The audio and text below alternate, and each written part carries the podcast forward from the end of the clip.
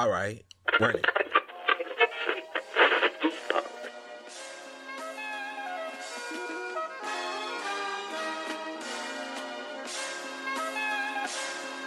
Welcome to the Awkward Minority Podcast, episode 39.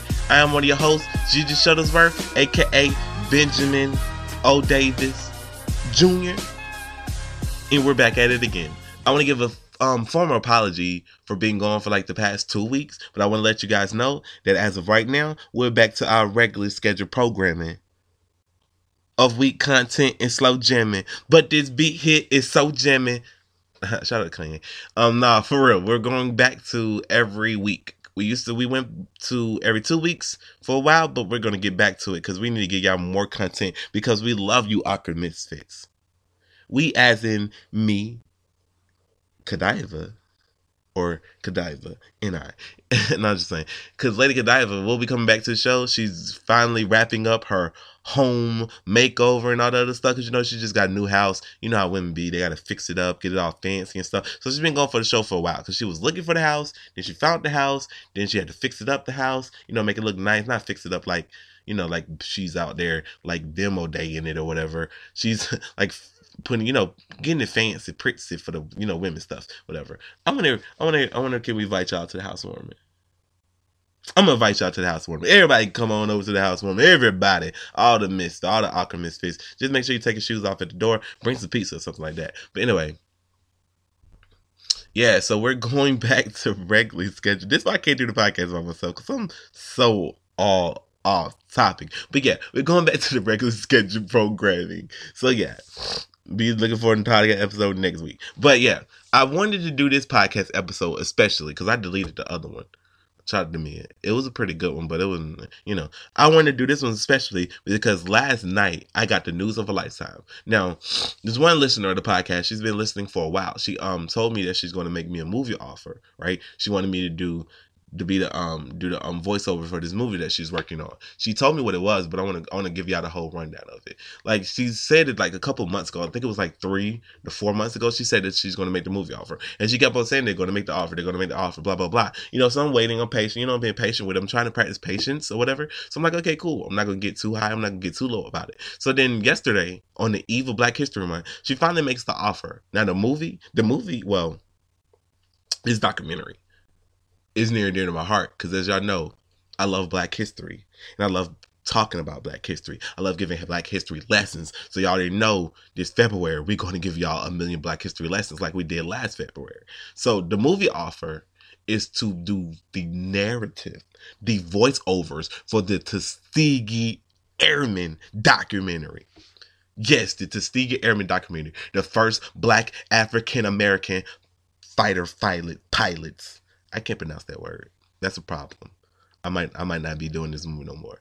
Not just saying, but yeah, she um she finally she finally it's a it's an older woman, however. She used to run the Tuskegee Airmen Museum here in Georgia, and then she moved. And then she moved this um the Hartsfield Airport or something like that. So it's going to be pretty amazing. Like I was already honored that she thought that I would be amazing enough to even want to be in something so monumental and then for her to actually come through with the offer, I'm like, yo, that's crazy because Fox approved it. She had to get it approved by Fox. So now that Fox had approved it, we're good to go. Like she said, we're shooting in the next month or so. Boy, my, my mom is, oh, Lord have mercy on my soul. I'm so ecstatic about it. So I was like, man, you know what? I want to make a fresh podcast episode just for this. I don't, I'm not to talk too much about the Tuskegee Airmen on here because I want y'all to watch the documentary. It's to be in like a million schools. Hopefully, it's gonna be in million schools. I'm, why am I? Am I exacerbating everything in this episode? It's gonna be in uh, some schools. Hopefully, a million. It'll be nice for the. I love that the kids are going to get to learn about these amazing men. Now, I would recommend you go out and watch the um the Tuskegee Airmen movie, not the Red Tails one. The Red Tails one is no good. I'm talking about the one with Laurence Fishburne and like Cuba Gooding Jr. because that one is the raw gritty one. The Red Tails was more of a Disney movie because it was shot by George Lucas and like Aaron from Boondocks had a part of it. So I thought it would have a mixture of the good and the bad and the ugly, but it didn't have a good, the bad, and the ugly. You would think these men was just doing these heroic things just to do you know with with no backdrop of racism or nothing like that like they had like one racially tension scene because because you got to think if you're the first black person to ever do something in this in history this is like when jim crow laws was around so you're the first black people to do something while like not even being treated like a u.s citizen so where's the fucking racial t- okay i'm not gonna you know what I'm not gonna go into that. So the the, the just don't watch Red Tails. Don't watch Red Tails. Red Tails is telling you lies. Actually, just watch the documentary when it come out because it's gonna be amazing. Speaking of amazing, this is just shaping up to be like one, two of the most amazing weeks of my life. Because as y'all know, I love the Falcons, and the Falcons are playing in the Super Bowl this week. And it still hasn't clicked in my mind that they're actually playing in the Super Bowl this week. Like, y'all don't understand. I didn't grew up. I didn't. I didn't been through a lot of pain. I didn't been through a lot of pain as a Falcons fan because we don't have we don't have ups. We just have downs. We just have moments when you wait for their disappointment to come. Like whenever even when we we on a hot run, even in 2012 when we was beating the 49ers, we was up like a million points. There we go, exaggerating again. When we was up by like a million points, I was like, man, I don't know. My heart can't take this. Some some stupid shit gonna happen, and then we end up losing and not getting to the Super Bowl that year. So this year, I'm like, bait, I waited with bated breath. I didn't get too high on the Falcons. I didn't get too low on the Falcons. I stayed in the middle. You know, I didn't, I didn't go off and do this. You know, because y'all, y'all, y'all know how I go. I got when I go, when I go about the Falcons, I go. So I was like, you know, I'm gonna try a new approach this year, and it seems to be working, which is being calm, cool, and collected. But let me tell you right now, I am ecstatic. I'm I don't care what's going on Sunday. I don't care what y'all got going on. I don't care. If, I don't care if you offer me I don't know. I don't know. I don't know what you're gonna offer me, but I don't care. I don't care what's going on. I don't care if the Beatles. I don't care. If, I don't care if the. I don't care if the Eagles are having a concert. I'm staying my ass at the house watching this Falcons game by myself, ready to root them to victory. Because God, if they win, I want them to win so bad. Because Tom Brady already got a million fucking Super Bowls. It's like you already got four turkeys. Let us have a turkey. We want a turkey. We like turkey too with the gravy, the dressing, the cra- the cranberry sauce. You know, no mashed potatoes. We want, you can keep the mashed potatoes. We don't do that shit. You know what I'm saying? We want the yams. We want to eat good too. Like you keep on getting all the food. So I don't know. I'm gonna be ecstatic this this weekend. I'm gonna be losing my mind. I'm like a bundle of nerves. Like I'm nervous about. I'm I'm more nervous about this than I am about the Tuskegee Airmen documentary. Like I probably got to do voiceovers for like a million hours and I'm but I'm no more but I'm more nervous about the Falcons playing on Sunday in the Super fucking Bowl than I am about something that I actually have to physically do myself. Cause y'all don't understand. Like I've been waiting on this moment since 1999. Cause if y'all remember, the Falcons played the Broncos in 1999 and got demolished and that broke my fifth grade heart. Like I, my fifth grade, I was pissed the fuck off because I remember all of Atlanta that Friday we had like a Falcons day. Like I mean, the MARTA had like the Falcons billboards. We all wore Falcons gear to school. We all was red and blacking it up. But my, uh, my um, I remember not enjoying the moment fully. I remember being like non optimistic.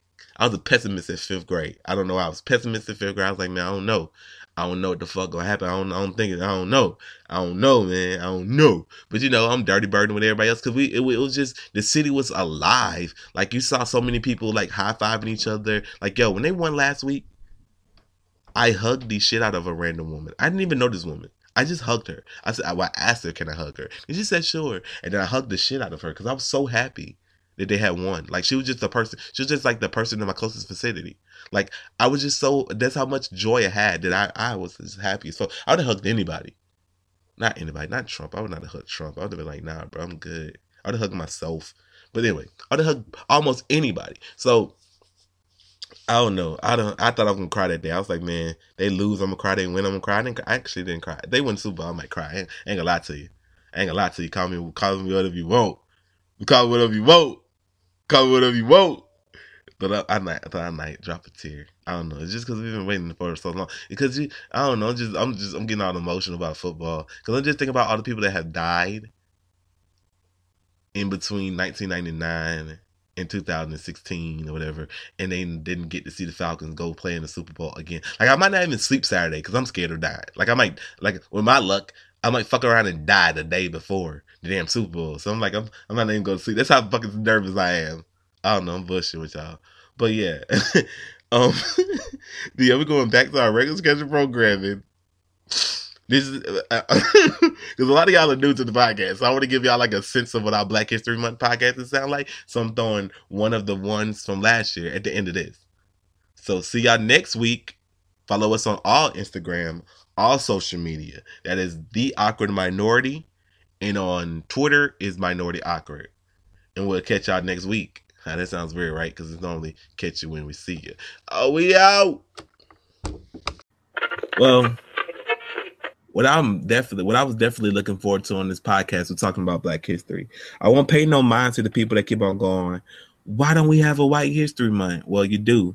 It's called Every Day. Read your history books. But getting back to Black History Month, Black History Month is important because it's a chance to highlight the opportunities afforded to us by the freedom fighters of the past. It's also a chance to showcase the accomplishments of Black people, past the names of Martin Luther King, Malcolm X, Rosa Parks, and in the occasion, Harriet Tubman. Society loves to give out this notion that we're one, but I have yet to find Fred Shuttlesworth in the history book, the co-founder of the Southern Christian Leadership Conference. Yet Christopher Columbus is celebrated for getting saved at sea by the people who he eventually enslaved and killed each year. You can't tell us that we are one if you're teaching about the Wright brothers, but have yet to acknowledge Andrew Young. I already know they're not teaching Huey Newton in school, because they can't even distinguish between the fact that the new Black Panther Party and the Black Panther Party are two different things because they are. The Black Panther Party was established in 1966 and disbanded in 1982. The new Black Panther Party is called the New Black Panther Party because they are not the Black Panther Party and they do not have the right to call themselves the Black Panther Party. They're also a bunch of racist assholes. But back to the Black Panther Party the Black Panther Party was put in place to arm citizens and monitor the behavior of the police officers and to challenge police, police brutality. So they basically was in the hood protecting the people in the hood. Another thing they did was they had programs like free breakfast for children, and they also had health clinics. How do you feel about black? How do you feel about black history in schools? I feel like it should be taught as much as white history is being taught that's only fair. I mean, if both races are in the same school, why is it only one sided? That's history that's taught. Exactly.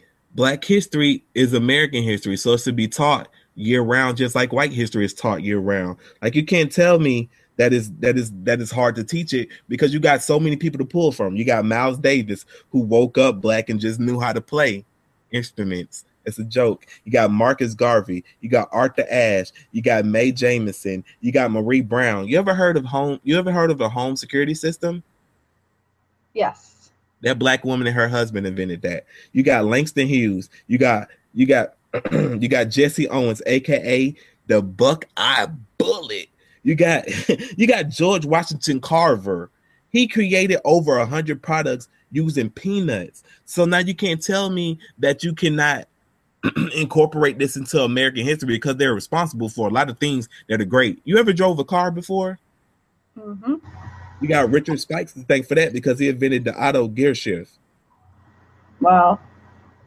And I'm not, and I'm, and it's another like it's it's so easy to incorporate these people. You got Andrew Jackson Beard. Now Andrew Jackson Beard was born into slavery. He spent 15 years as a slave. When he got out of slavery, he had his own farm on his farm, he invented a plow, not the plow, but he invented a plow. He went on to invent a pl- another plow, plow number two. From that, he went on to improve the steam engine. And you know the things that connect one train car to another train car? Mm-hmm. Those are called knuckle couples. He he invented that. Wow. So when you talk about black history, black history can be incorporated into anything you want to. You can go to Lewis Howard Latimer. Lewis Howard Latimer. You ever heard of a light bulb? Yes. Yes. See, they'll teach you about light bulb and they'll say Thomas Edison invented it, but Lewis Lewis came through and he perfected it. See, at the time Lewis were working for you heard this dude called Alec, Alexander Graham Bell? Yes, I did. Yeah, the man that made telephone. Lewis is like the see Lewis is like the Beyonce of them. You know that Beyonce song, "Let Me Upgrade You." he came through and he upgrade. He up first, first, first. He upgraded Alexander Bell because he came through. He said, "Yeah, get, your telephone's cool, but you want to get a pattern pattern for it because he because um not only was Lewis a vendor, he was also a draftsman. Because back because in order for you get something to pattern pattern, you have to draw it out. So he said, "Come in." He said, "Come in. Let me show you what you're doing." So he drew out the telephone. He improved that. So he got that patent for um Alexander Graham Bell. Thomas Edison came th- came through and took note of it, and he and he had um Lewis come on with him. And Lewis came through and he noticed that the um the filaments in the in the first in the first um in the first light bulb it burnt out quick. So Lewis came and he invented a filament made with more durable carbon. He then took that and he put the pattern into the U.S. United States Electric Company in 1881. Hmm. And then he patterned the other. He made another filament and he patterned that in 1882. Now he was popping. if it wasn't for him, we wouldn't have no lights in the house. We also wouldn't have no telephone to talk on. And another thing that he invented was a coat rack. He improved the elevator. It's so many things that these black men are doing that people are not talking about. Now, if you want to take it to a child level, we're like, oh, we can't teach children that. They won't comprehend it. They will comprehend it. But okay, have you ever heard of potato chip? Yes. Do you want to hear the story of the potato chip? Of course. Okay. Well, the story of the potato chip starts with George Crum. George was a black man. His father was a black man, and his and his um mother, she's a Native American. So his mom is a Native American, his dad's a black man. So he started his whole career as a mountain tour guide, going up and down the East Coast, just giving out tours.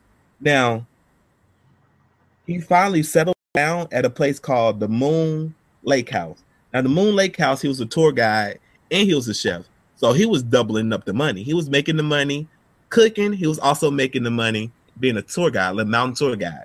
So the, the story about the chip is pretty funny because a customer complained because back then they had French fries, uh-huh. but it was more of a circle kind and it was cut real thick. Now, a customer complained to him that it was too thick and he even called it soggy. He called the man French fries too thick and soggy. Now, Crumbs had a sister, and she was the sous chef. She was angry. You're not gonna call our fries just soggy. You're not gonna call them too thick. Who you calling thick? You know, you know, pissed, pissed. So George goes, he go, I'm gonna show him. I'm gonna show him. You know what I'm gonna do? You know what I'm gonna do? I'm gonna cut him so thin that there's no way you can call them thick. And as you probably can guess by now, it backfired. He loved them and it eventually became a house special. George went on to um to have his own restaurant where he served French fries and French fries and potato chips and all this other stuff, and that's the story of the potato chip. So you have George to thank for the potato chip, a black man. That's pretty cool. Exactly. Now I'm gonna bring it back full circle. I'm gonna bring it back to something that everybody can relate to. Jackie Joyner Kersee Jackie Joyner Kersee was a bad motherfucker, and when I say bad, I mean bad. Not to be confused, not to be confused with her sister-in-law, Florina Griffin Joyner, who also known as FloJo for everybody out there, the fastest woman of all time. FloJo was fast. FloJo was fast, and she also had those long nails, like you know those, you know those really super long nails that a lot of women wear back mm-hmm. in the day in the nineties or whatever. Mm-hmm FloJo was oh FloJo was FloJo was killing them with the fashion. she, she set her she set the record for the 100 and the 200 in 1988. She ran that so fast that it has yet to be challenged. She ran the 100 in 10.6 seconds. And she ran the 200 in 21.3. Now, for everybody that don't run track and not familiar with how fast that is, that's lightning fast. Like she can run from one end of the football field and back to the other football end of the football field in 20 seconds. Wow. That's how fast that's how fast her 100 is. A football field a football field is 100 yards. So if you run back and forth, you only do she only doing that in 20 seconds. Wow, that's amazing. Commercial. She runs faster than a commercial. A commercial lasts longer than her running. That's how fast she is. Wow. Rest in peace to her. like during her lifetime, she won four golds, three silvers. But back to um, back to Jackie Joyner Kersee. That's how great you are. When your whole family, when, when your sister-in-law is as great as you. I bet you those Thanksgivings was fucking hell. Like, oh, who who gonna race me? You want to race me? You oh, you think you the fastest in the world? I'm the fastest in the world. I bet they had a whole bunch of legendary races that went down between those two. their their discussions probably lasted for hours. yeah, like oh my god, just trade just like oh look at my medal, look at my gold, now look at your gold, I like your gold. But yeah, Jackie Jackie Joyner Kersee by Sports Illustrated for women. She was voted as the greatest female athlete of all time, not in track and field, not of her, not of her, not of this century, of all time. That is greater than the great, the God, Serena Williams. That's how great she is. Now, Jackie Joyner Kersee competed in the heptathlon. The heptathlon combines seven events, and the name derives from the Greek word hep, which is seven, and a heptathlon, which means contest. Now, the women's heptathlon, they compete outdoors. The events consist of the 100 meter dash, the high jump, the shot put, the 200 meter hurdles, the long jump, the javelin throw, and the 800 meters. Now, for comparison, the men they do it inside because they're wussies, and they also do 60 meters, the long jump, the shot put, the high jump, the 60 meter hurdles, the pole vault, and the 1,000 meters. Now, to me, it sounds like the women they have to do more than the men. Yeah. Because pole, pole vault is pole vault, but man, please, I got a high jump. Nobody wants to do high jump after you just did after you just did the hundred meters. You don't do no high jump and shot put. Man, please get out of here. Now, in her time, Jackie Joyner Kersee, she won three gold, one silver, two blonde, two bronze Olympic medals at four different Olympic games. Now the Olympic Games are four years apart, so four different Olympic Games, and they're four years apart. At the World Champion Games, she won four goals. Now I want to break down her greatness for y'all because I don't think y'all feeling me out there. I don't think they feeling me. You think they feeling me? Not yet. They ain't feeling me. I'm gonna explain her greatness. And we're gonna start with the silver medals. She won her silver medal in 1984 in Los Angeles in the heptathlon. She was still in college. She was a baby. Mm. A baby. She was a baby. Now let's break down the bronze medals. She won the bronze medal in 1992 in Barcelona in the long jump. Now, as you if you remember what I said back when I was talking about the heptathlon, she had already did the high jump, well, my bad, the long jump in her heptathlon. So she probably was like, whatever. I I take third. I don't even feel like jumping because when you do um because when you do when you do long jump, you can just say, okay, that's my best. I don't want to do no more. So she said, okay, I want to do no more. And then in she won another bronze in 1996 in Atlanta in the ATL. So at that point, she had to be a little older because that's that's a long difference. That's four year difference again. Again, every Olympics is four years apart. So that's four year difference from the Barcelona in Atlanta. So she probably was like, okay, I'm cool. Because that one she took third in long jump again. So she probably like, okay, okay, cool. Now watch this. Watch these gold medals. Watch these gold medals cook. She won a gold medal in 1988 in the heptathlon. She won a gold medal in 1992 in Barcelona, and she won another. And she won another gold in 1988 for the um long jump. So she was. Y'all need to understand the woman is one of the great. She's the greatest female athlete of all time. The two bronze, she just gave the goal away. She gave the goal away because Mhm. she already won it. When, when- ask me how I know she just gave it away. How do you know? How do I know? Because as of today, hmm February 2016, Jackie Joyner holds the world record in the heptathlon, along with the top six all-time best records in the long jump, with the record of 7.49 meters. is second on the long jump all-time list. In addition to heptathlons and long jumps, she is a first-class, world-class athlete in the 100 meter hurdles and the 200 meter. Wow. She's top 60 of all time in those events, men and women. That's how you know she just gave it away. Because she she she holds the top six records in long jump. It, The top six records. She probably was like, fuck it, I can't compete with myself, so I might as well just jump. I wouldn't be surprised if she jumped one time when she was when she was in Barcelona. I Mhm. she probably she pretty much just jumped one time, was like, okay, I'm gonna chill out. In Atlanta, she probably like, I'm old. I'm I'm getting older and I'm gonna let these young girls have it. Let some other American jump and get this gold, baby. Get that gold, baby. She probably like get that gold.